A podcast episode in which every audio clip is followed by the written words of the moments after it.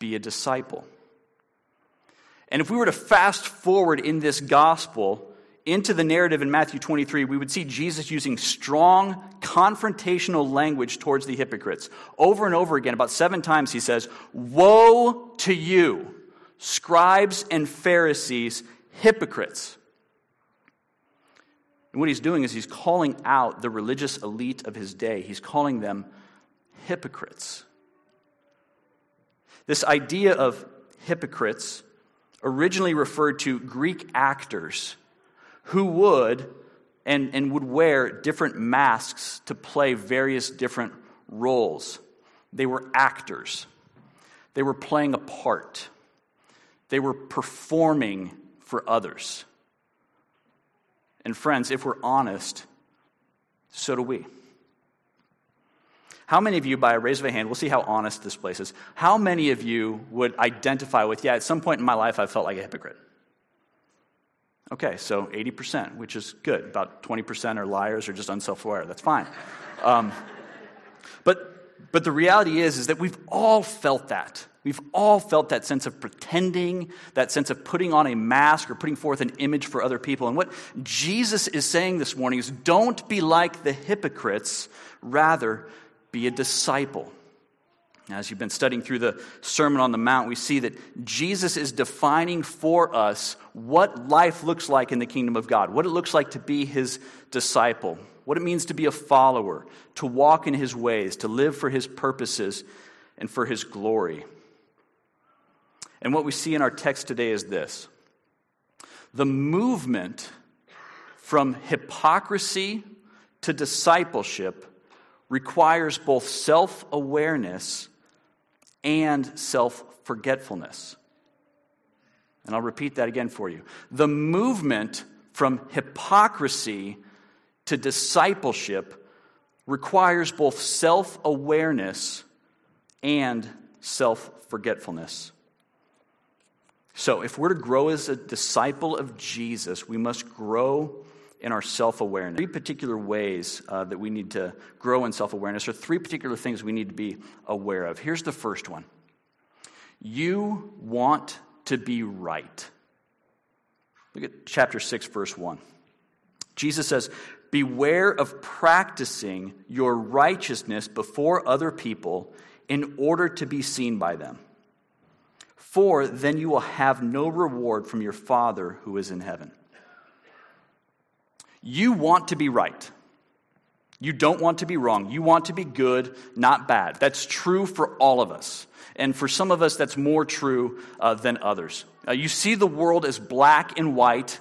Uh, perhaps there's not much gray. Things are either good or bad, right or wrong. And as you look out at the world and as you look at yourself, you want to be right. How many of you, uh, by raise of a hand, when you're working on a project at home or at work and, and something gets to be about 97% complete, at that moment we'll step back and say, Yeah, that's, that's pretty good. I think we're ready to move on. We can go on to something else. How many of you are like that? Right? That's me. Now, how many of you are like my wife, where when you look at a project and it's 97% complete, you are um, so focused on the 3% that's not done yet? Because it, we're not done. We're not complete. It's not right. It's not excellent. It's not perfect, right? Those of you really want things to be right. Uh, you look out into the world and, and you see that the world is broken and you want to make it right, but that's not only true as you look out into the world, that's true as you look into your own heart. You want yourself to be right. And if we're honest with ourselves, we're very easily haunted by the reality that we're not good enough. You don't feel like you measure up.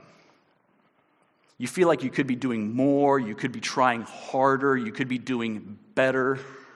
You're just not quite right. So, in all of us, there's this desire to be right or to be righteous. And Jesus, in this passage, is addressing three, three good, righteous behaviors giving, praying, fasting. These are, these are good things, and these are things that people would do to help them to feel right.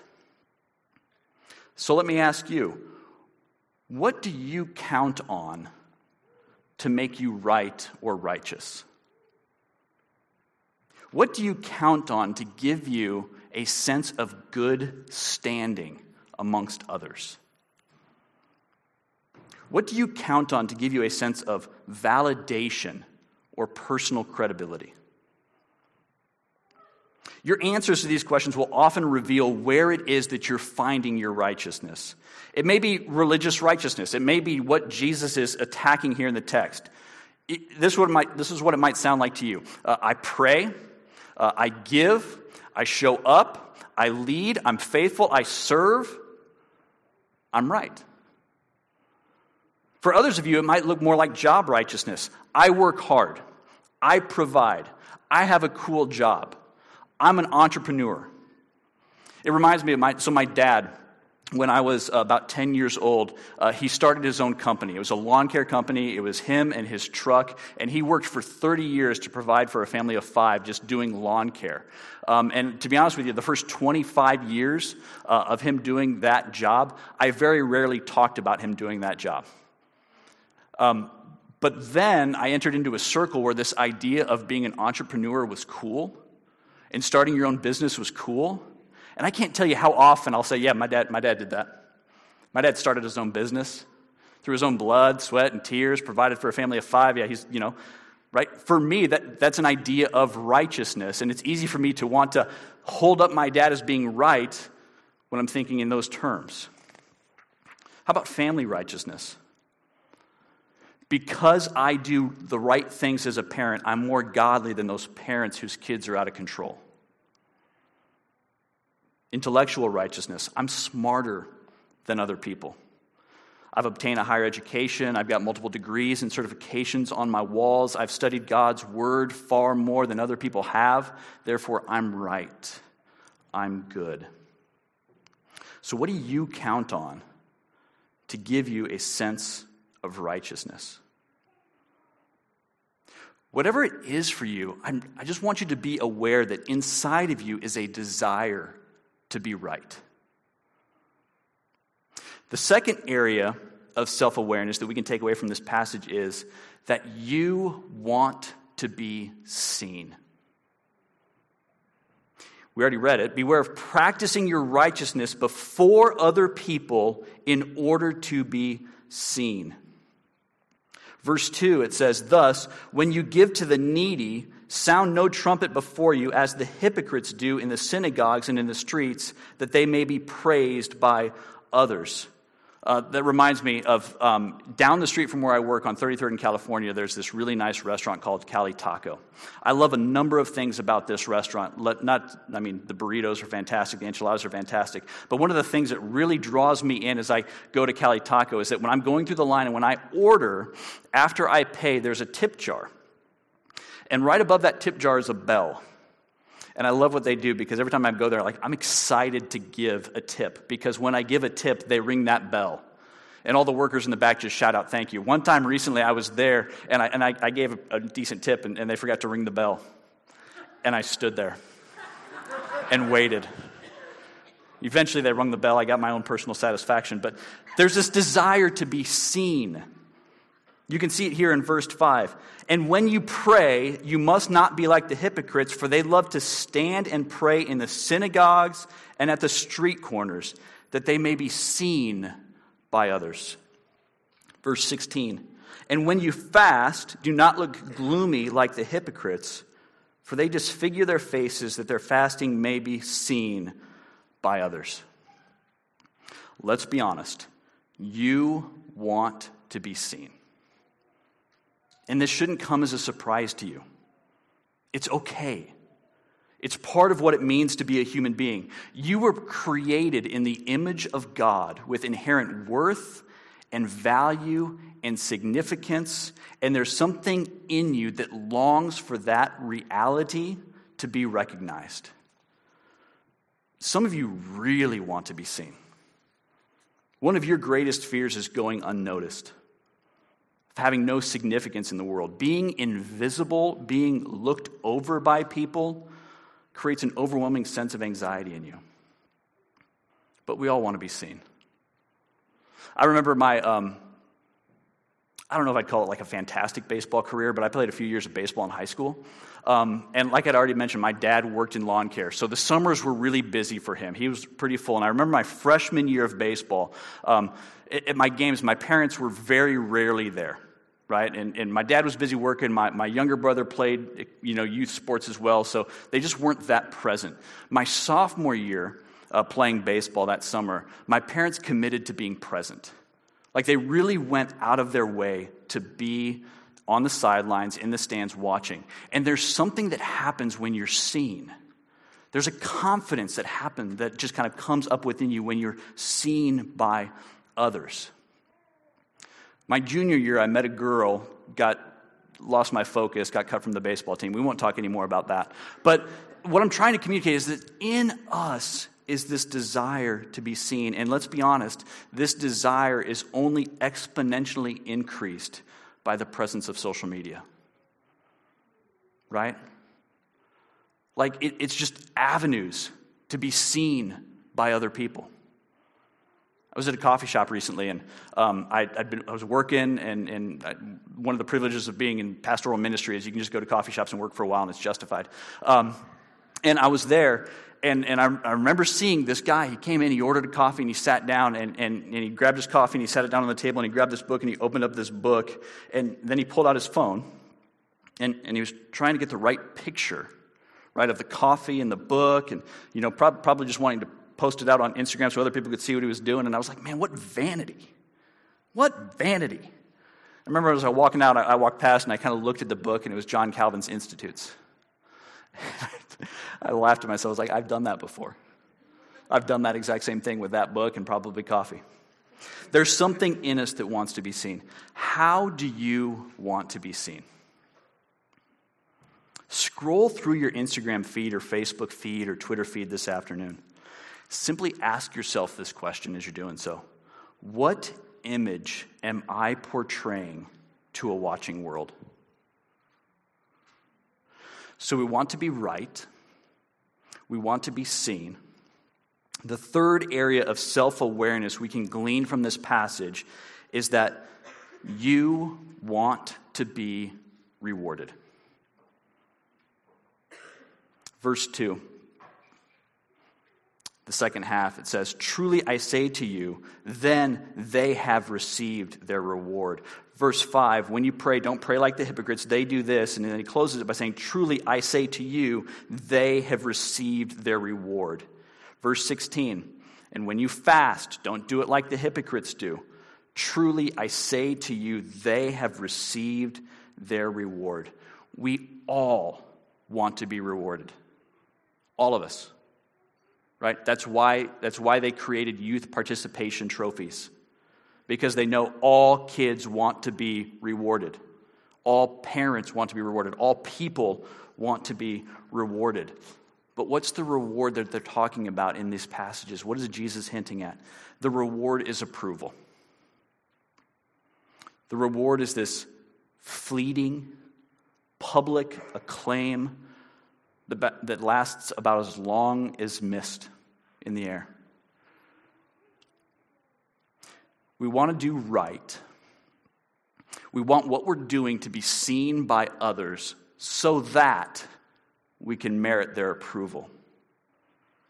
But you all know that when you're resting in and you're trying to find approval from other people around you, it lasts about that long. And it's gone, and you're back, right, trying to earn it again. Whose approval are you seeking? Whose approval above any others has the power to make or break your day?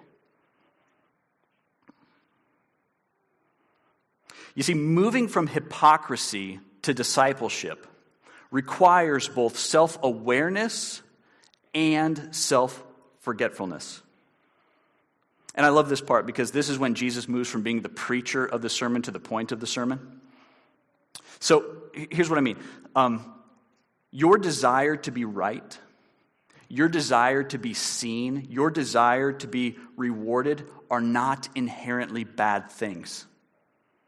They're a byproduct of what it means to be a human being. But when we look to others around us, when we look to those around us to satisfy those desires, what results is pride, envy, judgment, comparison, selfishness, gossip, sin.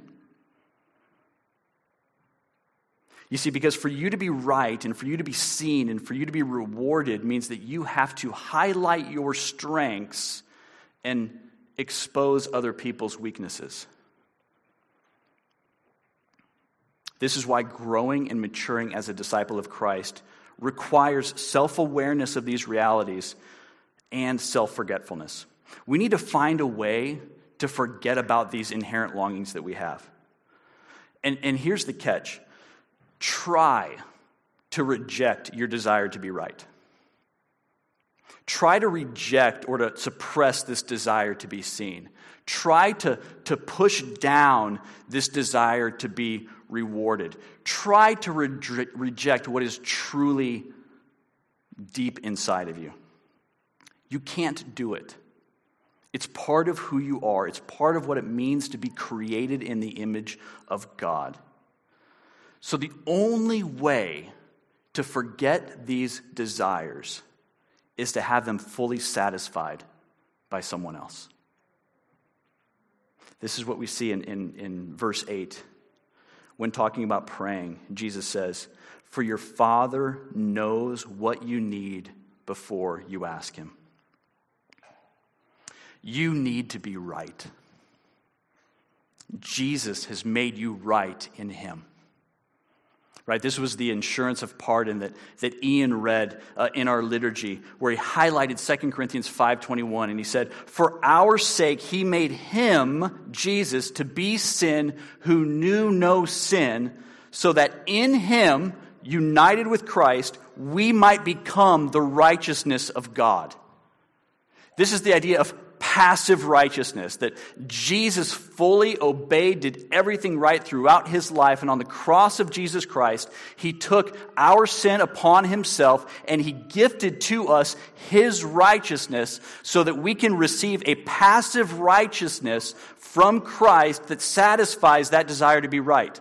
This is what Martin Luther called the great exchange right? The idea that our sin has been exchanged with his righteousness and we are now made right with God. You want to be seen.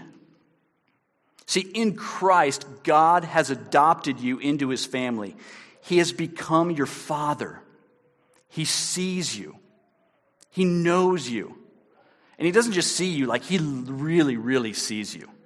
Like, he knows the count of every hair that is on your head, and for some of you, the hair that used to be on your head. He has that knowledge of who you are. He says, he says in the text, when you give, give in secret. And your Father will see you in secret. When you pray, go off into your room and pray in secret. Your Father sees you in secret. When you fast, do so in secret, and your Father sees in secret. All of life, all of life is lived before the face of God. God doesn't face our own restrictions. He doesn't need to follow you on Instagram to be able to see what's going on in your world. He has all access, unlimited access to your life to where He sees everything that you do in public and everything that you do in private. And the reality is is that if you're not fully resting in the righteousness of Christ, that reality is very haunting. Like he knows everything that you do in secret. And at the same time, it's also super liberating because we don't need to go out amongst other people to act righteous, to practice righteousness, to perform righteousness. We don't have to pretend. We can actually cultivate a quiet inner life of righteousness that is seen because the Father has the capacity to see into secret. You want to be rewarded? Your Father who sees in secret will reward you. He says that three different times in this passage for each of those different disciplines. Your Father who sees in secret will reward you. What is the reward? Ultimate, eternal acceptance. unchanging, unwavering acceptance by your Heavenly Father. That's the gift that, that comes with being united with Christ, with being adopted into God's family, that the King of the universe accepts you. And there's nothing that you can do about it if He is if he has saved you, if he has redeemed you, if he has made you his, there's nothing that you could do to undo that. I love the reality that every sin that we've ever committed has always, since the point of, of Calvary, when that great exchange happened, every sin was a future sin. So there's nothing that you can do in the future to undo God's love and acceptance for you. That's the beauty and the depth of being united with Christ. And when this happens, within an entire church community, something beautiful comes forth. We, we have this desire to be right, we have this desire to be seen, we have this desire to be rewarded. And when the redeemed people of God find all of that fully satisfied through the Father, it changes the way that we look. It changes the way that we interact with one another. When a people move from hypocrisy to genuine discipleship. They're set free from the traps of comparison. They're set free from the traps of one upsmanship. And they're liberated to be able to become a healthy and strong and selfless, vibrant gospel community.